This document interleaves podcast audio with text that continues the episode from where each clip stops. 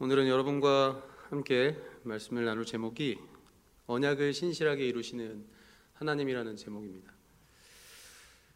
북이스라엘의 어, 북이스라엘을 우상 숭배의 온상지로 만들고 또 멸망의 길로 어, 내몰았던 이 세상의 권세가 이 북이스라엘의 아합 가문을 통해서 이 남유다 안에도 흘러 들어오게 됩니다. 그래서 그 결과로 이 남유다 안에도 우상 숭배가 만연하게 되었고 또 하나님의 길을 따라가야 할 많은 남유다의 왕들이 이 북이스라엘의 왕들의 길을 쫓아 악을 행하는 지경에 이르게 되었습니다. 이런 일들을 보면서 오늘날에도 이 세상의 권세는 우리에게 이렇게 집요하고 또 강력하게 공격하고 있다는 사실을 알 수 있습니다. 사실 우리 인간의 죄악이라는 것은 우리 내면에 있는 옛자로부터 비롯된 죄악이라고 할 수 있는데 사실 그 우리의 약점을 잘 아는 사단 마귀는 끊임없이 우리의 옛자를 자극해서 우리로 하여금 계속해서 악을 저지르는 자리로 내몰기 마련입니다. 이 사단이라는 존재는 사실 어, 우리 하나님의 백성들을 온전케 하는 도구에 불과한 존재이지만 또 이 세상에 살아가는 우리 모든 성도들을 어, 핍박하고 또 유혹으로 시험하는 그런 강력한 존재이기도 합니다. 그래서 성경은 이 사단을 뭐라고 얘기하냐면 어, 공중권세 잡은 자라고 말씀하고 있습니다.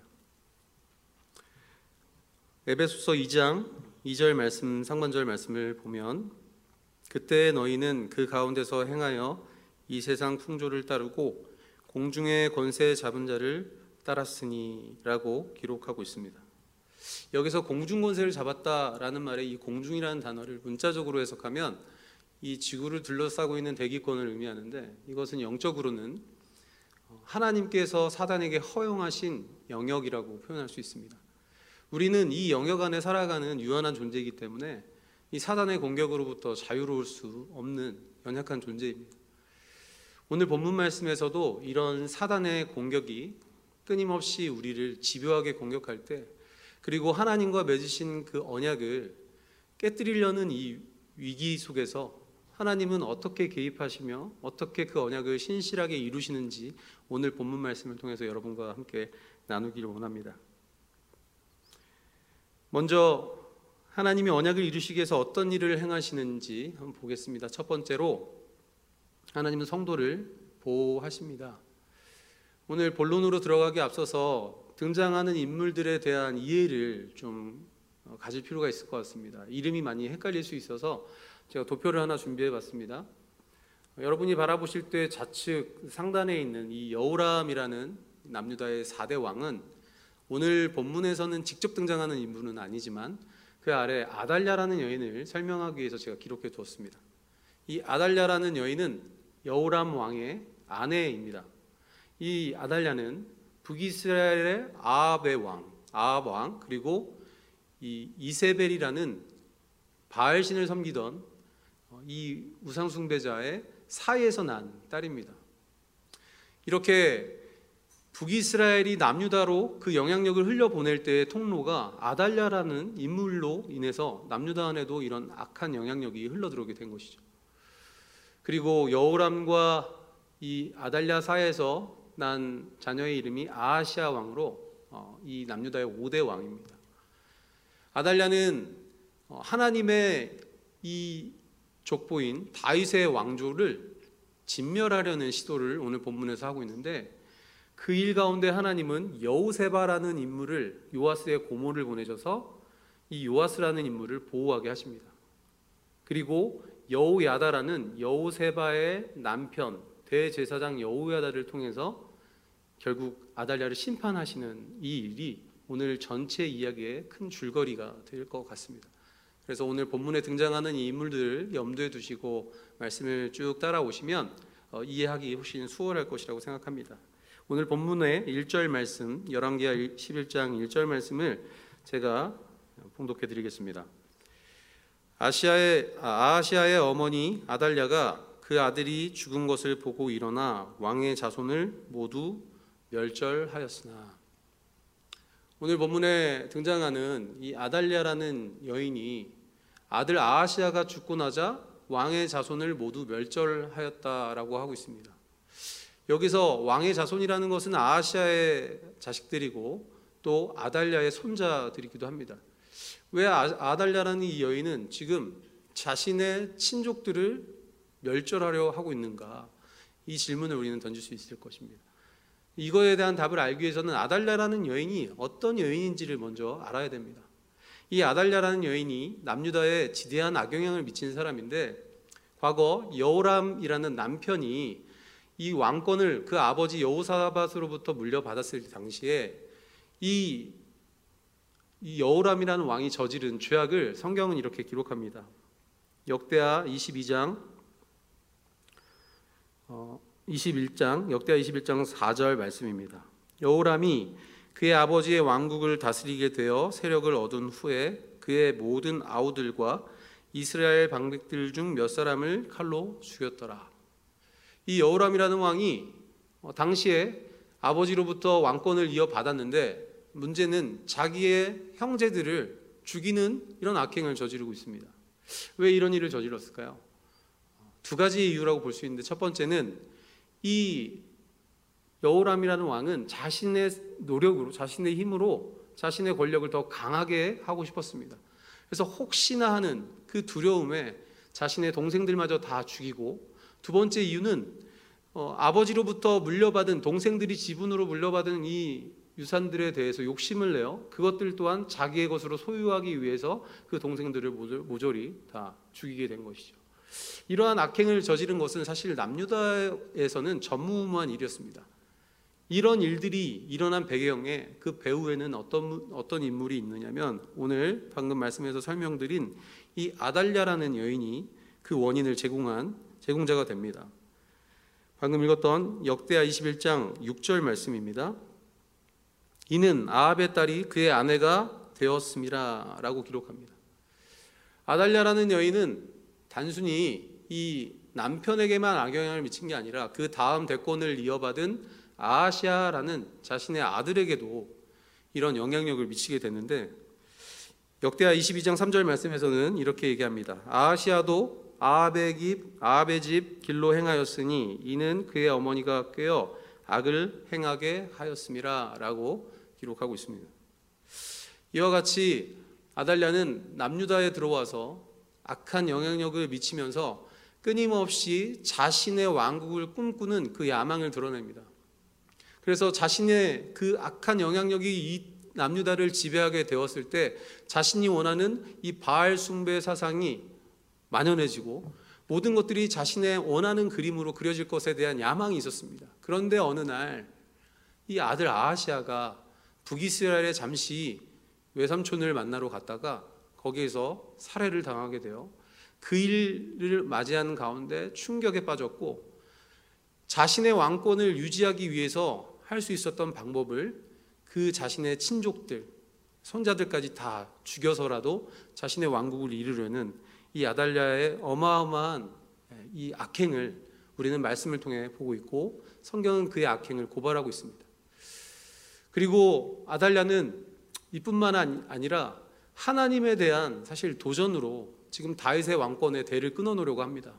왜냐하면 열왕기하 10장까지의 내용을 살펴보면 이 아합 가문이 예후라는 군대 장관에 의해서 다 모조리 몰살을 당하게 됐는데 이 아합 가문은 사실 아달랴에게 있어서는 친정 가문이었습니다. 그런데 그 친정 가문이 예후라는 인물에서 다 몰살을 당하게 됐을 때 하나님께서 그 예후를 사용하셔서 그 일들을 벌이셨다는 것을 아달랴는 알았기 때문에 하나님에 대한 도전으로 이 다윗의 왕권, 이 남유다로부터 계속 흘러왔던 이 다윗 왕조를 대를 끊어놓겠다라는 시도를 했던 것입니다. 그런데 하나님께서는 역시나 이 가운데 하나님의 방법으로 이 남유다의 역사에 개입을 하십니다. 어떻게 개입하시는지 오늘 본문 2절 말씀은 이렇게 얘기하고 있습니다. 요라망의 딸 아하시아의 누이 여호세바가 아하시아의 아들 요아스를 왕자들이 죽임을 당하는 중에서 빼내어 그와 그의 유모를 침실에 숨겨 아달랴를 피하여 죽임을 당하지 아니하게 한지라. 아까 인물을 제가 여러분들께 소개를 해드렸습니다. 이 여호세바라는 여인은 이 요아스 왕의 고모입니다. 하나님은 이 사람을 통하여 이 요아스라는 다윗의 왕권을 이어갈 하나의 씨앗을 남겨 두었습니다. 하나님은 하나님이 하나님 백성과 맺으신 그 언약을 신실하게 이루시기 위해서 하나님의 방법으로 그 씨를 보존하게 하셨고 하나님께서 주권 가운데 보호하고 계셨다는 것을 알 수 있습니다. 이와 같이 하나님께서는 이렇게 성도의 삶에 개입해 오시고 하나님의 언약을 이루시기 위해서 일하신다는 것을 보여주고 있습니다. 이 사건은 구약의 어떤 사건과 또 연결이 되냐면 여러분이 잘 아시는 모세의 탄생 일화와 연결이 되어 있습니다. 모세가 태어날 당시 이스라엘 백성들은 모두 이집트의 노예처럼 살고 있었습니다. 이 애굽이라는 땅에서 노예처럼 살고 있었던 그들을 하나님이 구원하시기 위해서 모세라는 한 인물을 부르시죠. 그런데 그 모세라는 인물을 부르시는 과정에서 이 모세가 이 땅에 태어나는 과정에서 그 당시에 이스라엘 백성들이 기하급수적으로 늘어나는 것을 본 이 바로 왕이 아, 위기의식을 느끼고 이 모든 이스라엘 백성들 가운데 남아 남자 아이들을 다 잡아 죽여라라고 명령을 합니다. 그런데 하나님께서는 이 일 가운데 또 개입하셔서 하나님께서 그를 지키십니다. 이 모세라는 인물은 사실 예수님을 모형하는 인물이기도 하고 오늘 그 제가 소개드린 이 모세 탄생 배경은 사실 예수 그리스도의 탄생 배경과 또 일치한다는 것을 우리는 말씀을 통해 알 수 있습니다. 마태복음 2장 13절 말씀입니다. 그들이 떠난 후에 주의 사자가 요셉에게 현몽하여 이르되 헤롯이 아기를 찾아 죽이려 하니 일어나 아기와 그의 어머니를 데리고 애굽으로 피하여라고 기록되어 있습니다. 예수님이 태어나시던 그 당시는 유대 지역이 로마 제국의 통치하에 있었고 그 유대 지역에는 헤롯이라는 분봉왕이 그 땅을 다스리고 있었습니다. 그런데 유대인들 사이에서 소문이 돌았습니다. 유대인을 구원할 진정한 메시아 왕이 오신다라는 소문을요. 그래서 그것에 대한 두려움을 느꼈던 헤롯, 헤롯 왕은 그 지역에 있었던 모든 이스라엘 백성들 가운데 남자아이들을 태어나는 즉시 죽이라라고 명령을 하게 됩니다. 이와 같이 하나님께서 이런 상황 가운데 요셉에게 천사를 보내셔서 그에게 피할 길을 예비하시게 합니다. 모든 하나님의 언약의 이 성취의 과정을 살펴보면 하나님께서 그 일 가운데 세밀하게 개입하시고 또 그 일들이 하나님의 뜻 가운데 온전히 이루어질 수 있도록 하나님이 피할 길을 내신다는 것을 알 수 있습니다. 오늘날 우리의 삶도 이와 마찬가지죠. 하나님께서는 우리의 삶을 분명히 보호하십니다. 왜 보호하실까요? 하나님께서 우리와 맺으신 언약을 신실하게 이루시기 위해서 우리를 보호하십니다. 그런데 우리가 살아가는 이 세상의 현실은 어떻습니까? 우리로 하여금 정말 두려움에 떨게 합니다. 한치 앞을 알 수 없는 인생. 정말 기나긴 어두운 터널을 지나는 것 같은 인생. 그 인생 가운데 우리는 두려움을 느낄 때 현실과 타협하게 되는 우리의 모습들을 자주 목격하게 됩니다.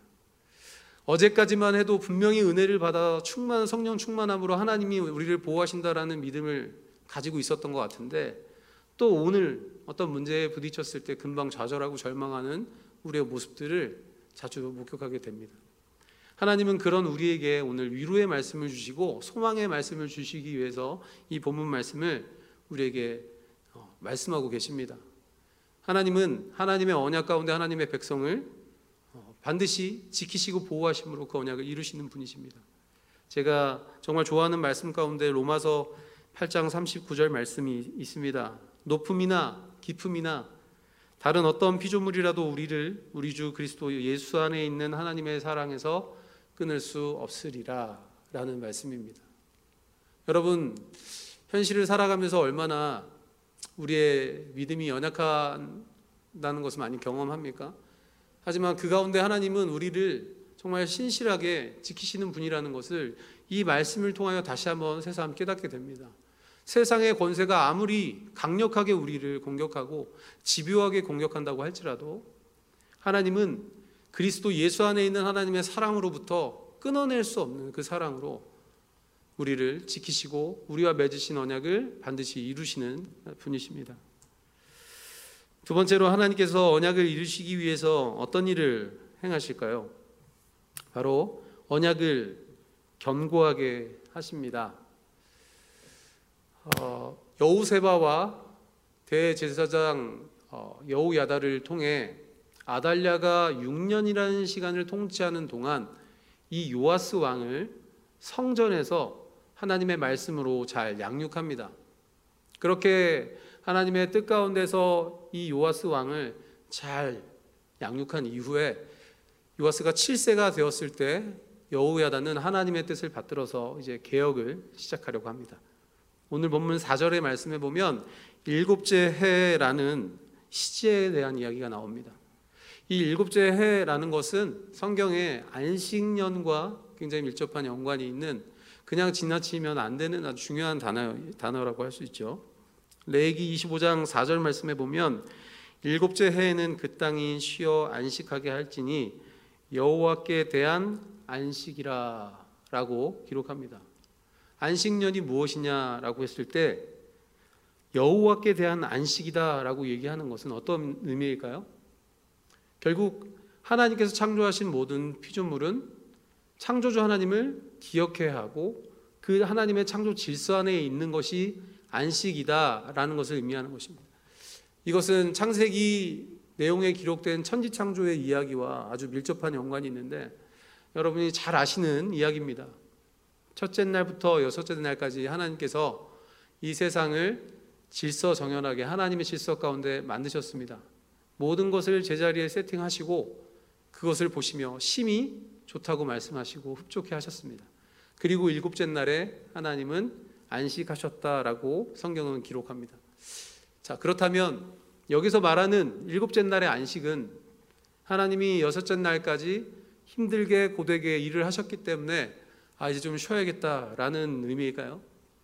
우리는 말씀을 잘 배워서 알고 있습니다. 그게 아니라 앞에서 설명한 바와 같이 하나님의 창조 질서 가운데 모든 피조물이 그 자리에 있을 때 그 상태를 바로 안식에 이르는 상태라고 얘기할 수 있는 것입니다.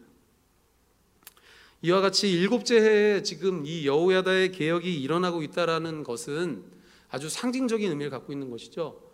하나님이 하나님의 질서 가운데 하나님의 완전한 때에 하나님께서 이 택하신 백성들에게 안식을 주시고자 하시는 그 의미를 담고 있는 것입니다.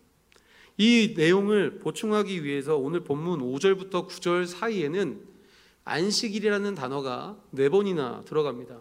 이 말씀은 굳이 읽지는 않겠습니다. 여러분의 눈으로 한번 쭉 보시면 좋을 것 같고요. 이와 같이 안식일에 일이 이루어지는 것이 상식적으로도 성전에 많은 인파가 몰리는 아, 그 날에 아달랴가 눈치챌 수 없도록 이 일을 진행하고 있다라는 것을 알 수 있는 부분이지만 이 열왕기 기자는 의도적으로 안식이라는 단어를 계속해서 반복해서 사용함으로써 정말 이 일이 하나님의 주권 가운데 하나님의 계획하심 속에 이루어지고 있다는 사실을 우리에게 명확하게 확인시켜 주고 있는 것입니다. 여호야다는 이렇게 하나님의 때에 하나님께서 명령하신 뜻을 받들어 이제 개혁을 주도합니다. 그런데 그 가운데 사람들을 이제 모았습니다. 4절 말씀을 함께 읽어보겠습니다. 제가 읽어보겠습니다. 일곱째 해에 여호야다가 사람을 보내 가리 사람의 백부장들과 호위병의 백부장들과 백부장들을 불러 데리고 여호와의 성전으로 들어가서 그들과 언약을 맺고 여기서 어, 지금 열왕기 말씀만 봐서는 마치 백부장들만을 데리고 지금 개혁을 일으키는 것처럼 보입니다. 하지만 이 당시에 법도라는 게 있었습니다. 성전 안에는 백부장이나 아무나 들어갈 수 있는 게 아니고 반드시 레이 지파 사람들이나 제사장들만 들어갈 수 있었습니다. 그래서 역대하 23장의 내용을 살펴보면 이 여호야다는 레위인들과 제사장들을 앞세워 그들을 그 성전 안에 각자의 위치에 포진시켜서 하나님의 법도와 규례대로 이 일을 진행하고 있다는 사실을 확인할 수 있는데 이와 같이 이 모든 일들은 하나님의 주권 가운데 하나님의 뜻 가운데 이루어지고 있다는 것을 세심하게 성경은 기록하고 있다는 것을 우리는 알 수 있습니다. 그렇다면 언약을 맺을 때 그 언약을 구체적으로 어떤 모양으로 맺고 있는지 오늘 본문 17절 말씀에서는 이렇게 이야기합니다.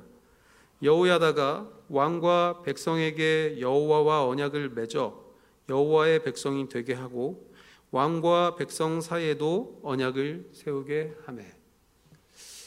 여러분 이 부분을 읽었을 때 여호야다의 역할이 어떤 역할인지 아시겠습니까? 여호야다는 지금 하나님 백성들과 하나님 사이에서 중보자 역할을 하고 있습니다. 중재자의 역할을 하고 있습니다. 이것이 의미하는 것은 여호야다가 지금 이곳에서 이 본문에서 예수님을 모형하는 인물이라는 것을 우리는 한눈에 알아볼 수가 있는데 그것에 대한 근거가 디모데전서 2장 5절 말씀입니다. 하나님은 한 분이시요 또 하나님과 사람 사이의 중보자도 한 분이시니 곧 사람이신 그리스도 예수라. 여러분 하나님과 사람 사이를 연결할 수 있는 유일하신 분은 예수 그리스도이십니다. 우리가 이 진리를 이미 너무 오랫동안 믿어왔기 때문에 이 부분에 대해서는 별로 의심할 여지나 더 고민할 여지가 없습니다. 하나님께서는 분명히 예수 그리스도를 통하여 우리의 사이에 언약을 두셨고 그 언약을 예수 그리스도를 통해서 이루실 것을 말씀하십니다.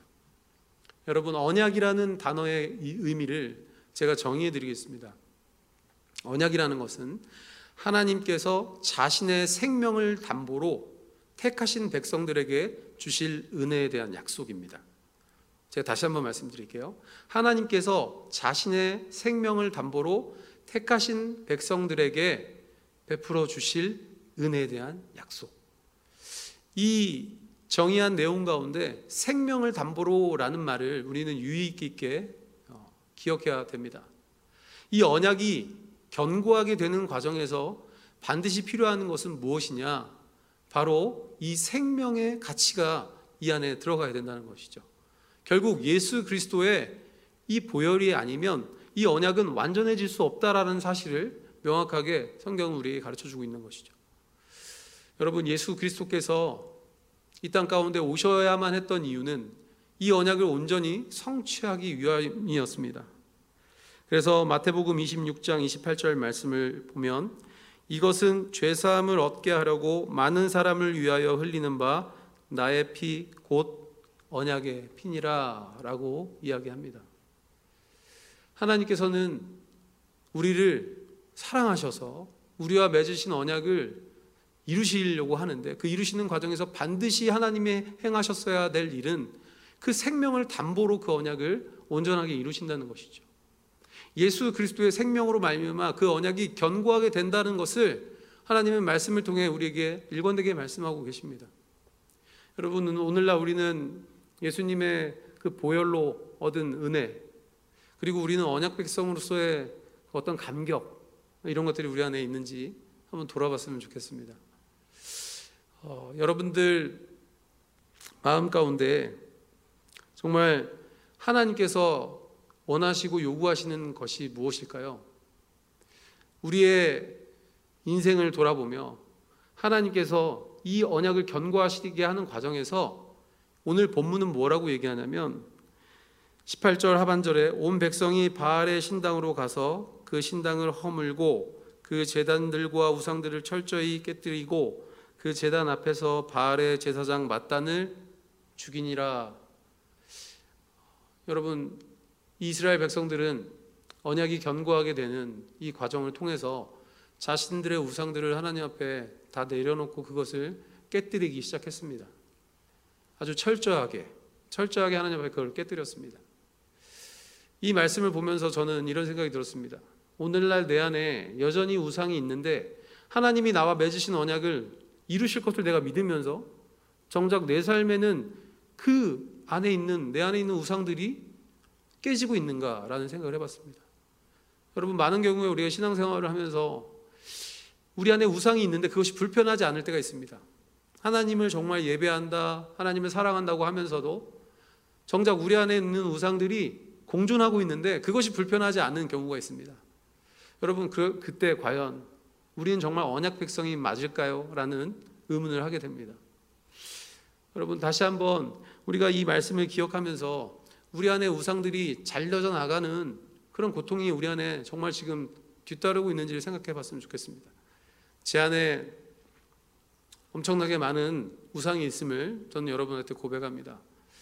어, 뭐몇 가지라고 얘기를 할 수는 없지만 그 가운데 한 두 가지만 여러분에게 제 우상을 얘기 말씀드리자면 어, 제일 큰 우상은 저는 인정에 대한 욕구인 것 같습니다.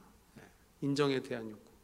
좀 어려서부터 그랬던 것 같아요. 어려서부터 어, 무대 위에 올라가는 것도 좋아했고 사람들이 저를 인정해 주는 것에서 에너지를 굉장히 많이 받았고 또 한 가지 우상은 비슷한 맥락인데 어, 관계에 대한 우상입니다. 이 어떤 관계성에서 제가 끊어졌다고 느꼈을 때 굉장히 많이 외로움을 타고 또 제 존재 자체에 대해서 너무 무가치한 존재로 여기는 저의 이런 나쁜 습성들이 제 안에 있었습니다. 그래서 이 우상들과 어, 싸움을 할 때, 이제 하나님을 잘 믿게 된 이후에 이 우상들과 싸움을 할 때 제가 하나님께 늘 이렇게 기도했어요. 하나님, 제 안에 이, 이 관계에 대한 그리고 인정에 대한 이 우상들이 정말 깨어졌으면 좋겠는데 잘 안 됩니다. 하나님, 제가 하나님의 영광을 가로채려고 하는 그런 상황들이 생길 때마다 하나님이 제 인생에 직접적으로 개입해 주셔서 이런 우상들을 좀 깨뜨려 주십시오. 제가 관계에서 하나님 외에 다른 관계에서 자꾸 저의 만족을 찾으려고 할 때마다 저의 그런 관계들을 좀 하나님께서 깨뜨려 주십시오라는 기도를 제가 겁 없이 좀 했었습니다. 근데 여러분이 경험을 통해서 아시겠지만 하나님 마음에 부합한 기도는 응답이 예, 잘 됩니다. 그래서 정말 놀랍도록 하나님이 응답을 해주십니다. 저는 오늘날까지도 그 경험을 너무 많이 해서 이제는 좀 기도를 덜 해야 되지 않을까라는 생각이 들 정도로 제가 사람들 앞에 어떤 인정에 대한 욕망으로 어, 저의 모습을 드러내려고 할 때 하나님은 그 상황 가운데 개입해 주셔서 제가 그 앞에서 발가벗긴 것처럼 부끄러움, 그 수치를 느끼게 하시고 그 과정에서 그 우상이 깨지지 않으면 그 다음 단계로 넘어갈 수 없게끔 하나님 인도하십니다. 제가 관계 속에서 정말 좋은 관계들을 많이 맺고 싶어서 열심히 여러 사람들과의 그 관계를 잘 해보려고 애를 쓸 때 하나님께서 개입하시는 순간마다 그것이 잘 되지 않는 것을 너무 많이 경험합니다. 인간의 노력으로 아무리 애를 써도 그 관계가 더 좋아지지 않고 더 나빠지는 그런 경험들. 제가 사실 오늘만 해도 그런 일들을 또 경험하고 이 자리에 서게 됐습니다.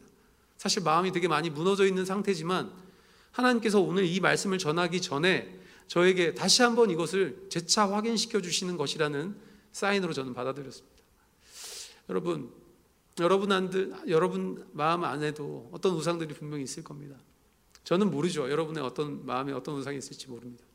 하지만 여러분 우리가 정말 감사해야 될 이유는 이 우상들이 우리 안에 잘려져 나가지 않으면 우린 이 땅을 살면서 똑같은 문제에 부딪힐 때마다 고통해야 됩니다.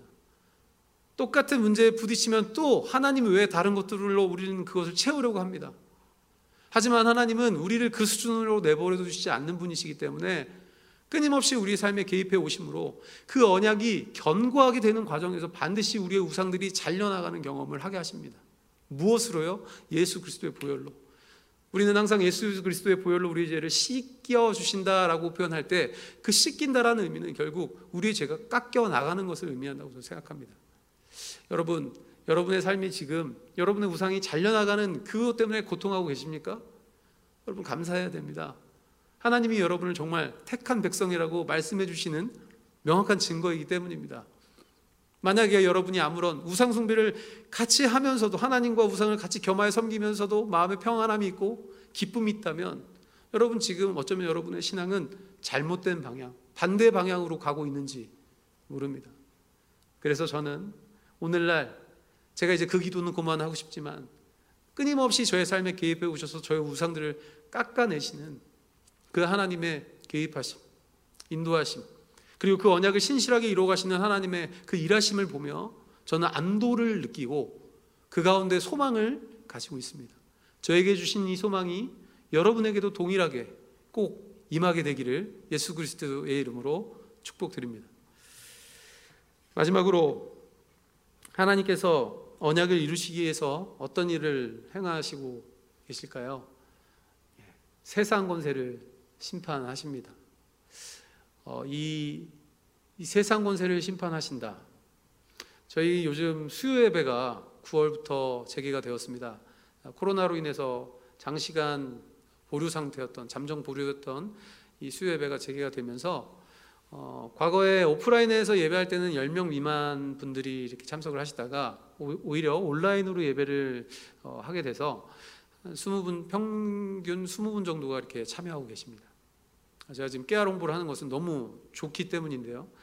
어, 저희가 지금 야고보서의 말씀을 듣고 있는데 그 야고보서의 말씀을 듣고 소그룹으로 어, 흩어져서 그 말씀에 대한 어, 묵상, 적용 이런 것들을 나누고 기도 제목을 나누고 있는데 지지난주였을 겁니다. 지지난주쯤에 어, 하나님 백성에게 온전한 사람에게 나타나는 반응에 대해서 얘기하면서 어떤 모습에 대한 얘기를 하면서 말의 절제, 혀의 절제에 대한 부분을 우리가 배우고 그 질문을 함께 나눴습니다. 그래서 당신은 어떤 상황에서 말의 절제가 어렵습니까? 라는 질문을 던졌을 때 저와 함께 소그룹을 하시던 그 방에 계시던 분들이 공통적으로 하신 말씀이 뭐였냐면 어, 가족이나 지인들 관계 속에서는 어, 말의 절제가 잘 된답니다. 어, 가족들 안에서도 잘 된다는 말이 사실 좀 놀라웠는데 어, 그런데 뉴스를 보고 정치계를 보고 이 경제계를 보고 이 세상이 돌아가는 모양들을 보고 있으면 자꾸 분노가 일어나서 이 입에서 거친 말들이 쏟아져 나온다라는 말씀을 하시더라고요.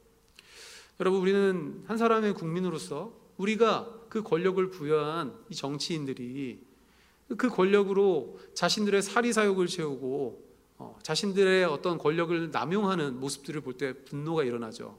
예. 그리고 어, 정말 사회에 엄청난 악을 미쳐놓고도 그것에 대해서 사과하기는커녕 오히려 적반하장으로 더 큰 소리치는 그런 어떤 부류의 사람들을 보면 우리는 화가 납니다. 이런 것처럼 지금 남유다 백성들의 상황이 이와 같고 아니면 이보다 훨씬 더 심각한 상황이었을 겁니다. 여러분 생각해 보십시오. 자신의 왕국, 자신이 꿈꾸는 그 우상숭배가 정말 만연한 나라를 꿈꿨던 이 아달랴가 자신의 왕국을 만들기 위해서 자신의 친족들, 정말 눈에 넣어도 안 아플 그 자신의 손자들마저도 다 죽였습니다. 그런데 그런 아달랴가 6년이라는 시간 동안 이 나라를 통치하는 기간 동안 얼마나 공포에 휩싸인 정치를 했을까요? 그 가운데 이스라엘 백성들은 그 안에서 아달랴의 왕권을 보면서 하나님 정말 살아는 계십니까? 하나님이 정말 살아계시다면 저 아달랴를 지금 당장 심판하셔야 되는 거 아닙니까? 하나님께서 하지 않으실 거면 저희라도 나서서 이 일들을 좀 하고 싶습니다. 제발 저희를 외면하지 마시고 하나님이 이 일 가운데 개입하셔서 저 아달랴를 심판해 주십시오. 라는 마음이 굴뚝같이 일어났을 것입니다. 그런데 하나님의 때가 됐을 때 하나님은 일하시죠. 이 여호야다라는 인물을 통하여 이 대제사장을 통하여 하나님은 개혁을 일으키시고 결국 이 아달랴를 심판하십니다. 오늘 본문의 13절부터 16절 말씀을 제가 읽어드리겠습니다. 아달랴가 호위병과 백성의 소리를 듣고 여호와의 성전에 들어가 백성들에게 이르러 아달랴가 옷을 찢으며 외치되 반역이로다 반역이로다 하매 그가 왕궁의 말이 다니는 길로 가다가 거기서 죽임을 당하였더라. 결국 이 아달랴는 최후에 아무 손 써볼 방법 없이 속수무책으로 그 심판을 당하는 모습을 우리는 볼 수 있습니다. 6년이라는 시간은 짧은 시간이 아닙니다. 근데 그 6년이라는 시간 동안 하나님은 요아스를 성전에 숨기시고 그 이후에 이 즉위식을 통하여 하나님의 왕권이 건재하다라는 것을 보여주시고 그동안 세상과 이 이스라엘 백성들 가운데 악영향을 미쳤던 이 아달랴를 심판하고 계십니다. 제가 두 번째 대지에서 말씀드렸듯이 하나님의 때에 하나님의 온전한 때에 하나님은 그 세상 범죄를 심판하신다는 것이죠. 오늘 본문 말씀이 우리에게 사실 인생이라는 큰 그림을 보여주고 있는 것입니다. 우리는 이 땅을 살아가면서 어쩌면 우리가 원하는 그 심판을 못 볼 수도 있어요. 그 세상의 권세, 우리를 괴롭히는 그 세상의 권세에 대한 심판은 우리는 못 볼 수 있습니다. 하지만 이 본문 말씀을 통해 하나님이 우리에게 주시는 메시지는 이 인류의 역사 가운데 결국 세상의 권세가 모든 것을 다 주도하고 이 하나님 백성을 괴롭히고 핍박하는 것 같아 보이지만 종국에는 그 세상의 권세는 하나님의 권세 앞에 굴복하게 되고 심판을 당하게 된다 라는 것이 오늘 이야기의 큰 핵심입니다. 많은 사람들이 이 세상의 역사를 보면서 세상의 힘, 권력이 이 세상을 이끌어 간다라고 얘기합니다. 여러분은 그 말에 동의하실 수 있습니까? 여러분 우리가 역사를 조금만 가까이 살펴보면 그렇지 않다는 걸 너무 명확히 알고 알 수 있습니다. 뭐 근대사를 봐도 그렇, 그렇지만 대표적으로 이 북이스라엘을 멸망케 했던 아수르라는 대국은 바벨론이라는 정말 신흥 강국에 의해서 멸망을 당했습니다. 그리고 바벨론은 내부의 분열로 인해서 붕괴되는 그 시즌에 바사라는 페르시아 제국이 또 그 바벨론 제국을 섭렵합니다. 그러면 바사 제국은 영원했을까요? 아니요. 그 이후에 헬라 제국이 또 일어나죠. 그리고 그 이후에 로마 제국이 일어납니다. 그럼 로마는 영원했습니까? 아닙니다. 인류의 역사 가운데 이 모든 강대국, 이 제국들의 흥망성쇠를 보면서 우리는 그 가운데 모든 주권은 결국 하나님께 있다는 사실을 우리는 고백하지 않을 수가 없습니다. 여러분, 우리가 예수를 믿는 특권이 무엇입니까? 이렇게 하나님의 주권을 볼 수 있는 눈을 우리에게 주셨다는 거 아니겠습니까? 여러분, 우리가 이 세상을 두려워하지 말아야 될 이유가 무엇입니까? 하나님이 이 세상을 다스리신다라는 이 명확한 진리를 말씀을 통해 우리가 알 수 있기 때문이 아니겠습니까?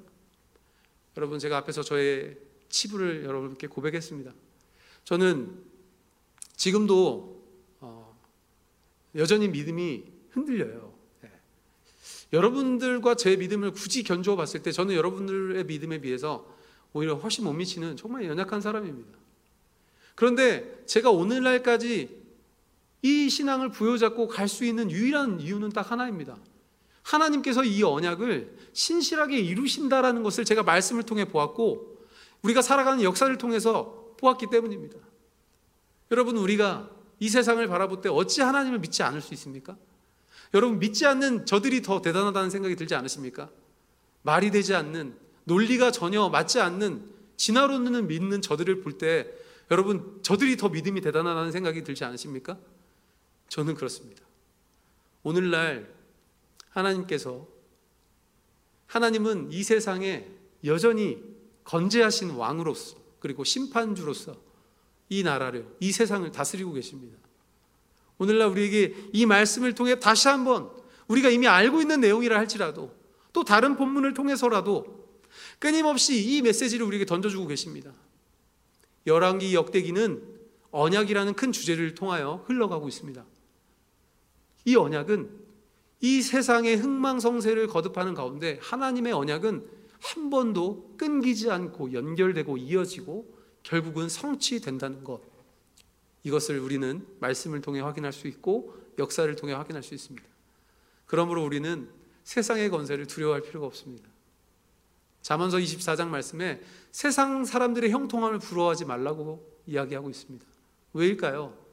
세상의 형통함은 그때뿐이기 때문입니다.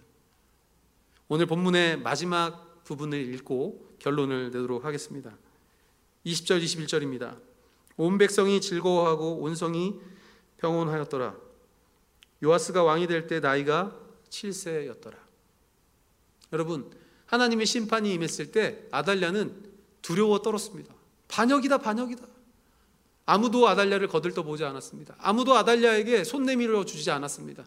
아달랴는 그 심판을 그대로 받아야 하는 입장이 되었습니다. 하지만 하나님의 백성은 어떤가요? 그 심판 날에 어떤 모습을 취하고 있습니까? 온 백성이 즐거워하고 온 성이 평온하더라. 여러분, 심판 날에 사단의 권세는 두려워 떨 것이지만 우리는 하나님 안에서 즐거워하며 참된 평안, 안식을 누리게 될 것입니다. 이것이 우리에게 하나님이 주시는 오늘 메시지의 또 핵심이라고 할 수 있습니다. 여러분 언약을 신실하게 이루시는 하나님께서는 우리에게 오늘 이 순간에도 끊임없이 우리의 삶에 개입하셔서 그 언약을 견고하게 하시고 우리하고는 그 언약을 붙잡음으로 정말 마지막 때에 하나님의 심판 날에 우리는 평안함과 기쁨을 누리게 하실 줄 믿습니다. 오늘 말씀의 전체 내용을 여러분 한번 다시 한번 기억해 주셨으면 좋겠습니다. 하나님께서 하나님 백성과 맺으신 언약을 온전히 이루시기 위해서 어떤 일을 행하신다고요? 첫 번째, 성도를 보호하십니다. 세상의 권세로부터 보호하시고 두 번째, 예수 그리스도를 통해서 언약을 견고하게 하십니다. 그 언약이 견고하게 될 때 우리 안에 우상들이 잘려져 나가는 것들을 경험하게 됩니다. 세 번째, 세상의 권세를 심판하십니다. 하나님은 하나님의 날에 하나님의 때에 심판하실 때 그 사단 권세는 심판을 당하여 없어질 것이지만 우리는 영원히 하나님과 기쁨과 평안함을 누리며 살게 될 것입니다. 오늘도 이 말씀이 현실을 살아가는 정말 이 어려, 어려운 현실을 살아가는 여러분의 삶에 또 저의 삶에 큰 위로가 되고 소망이 되기를 예수 그리스도의 이름으로 축원드립니다.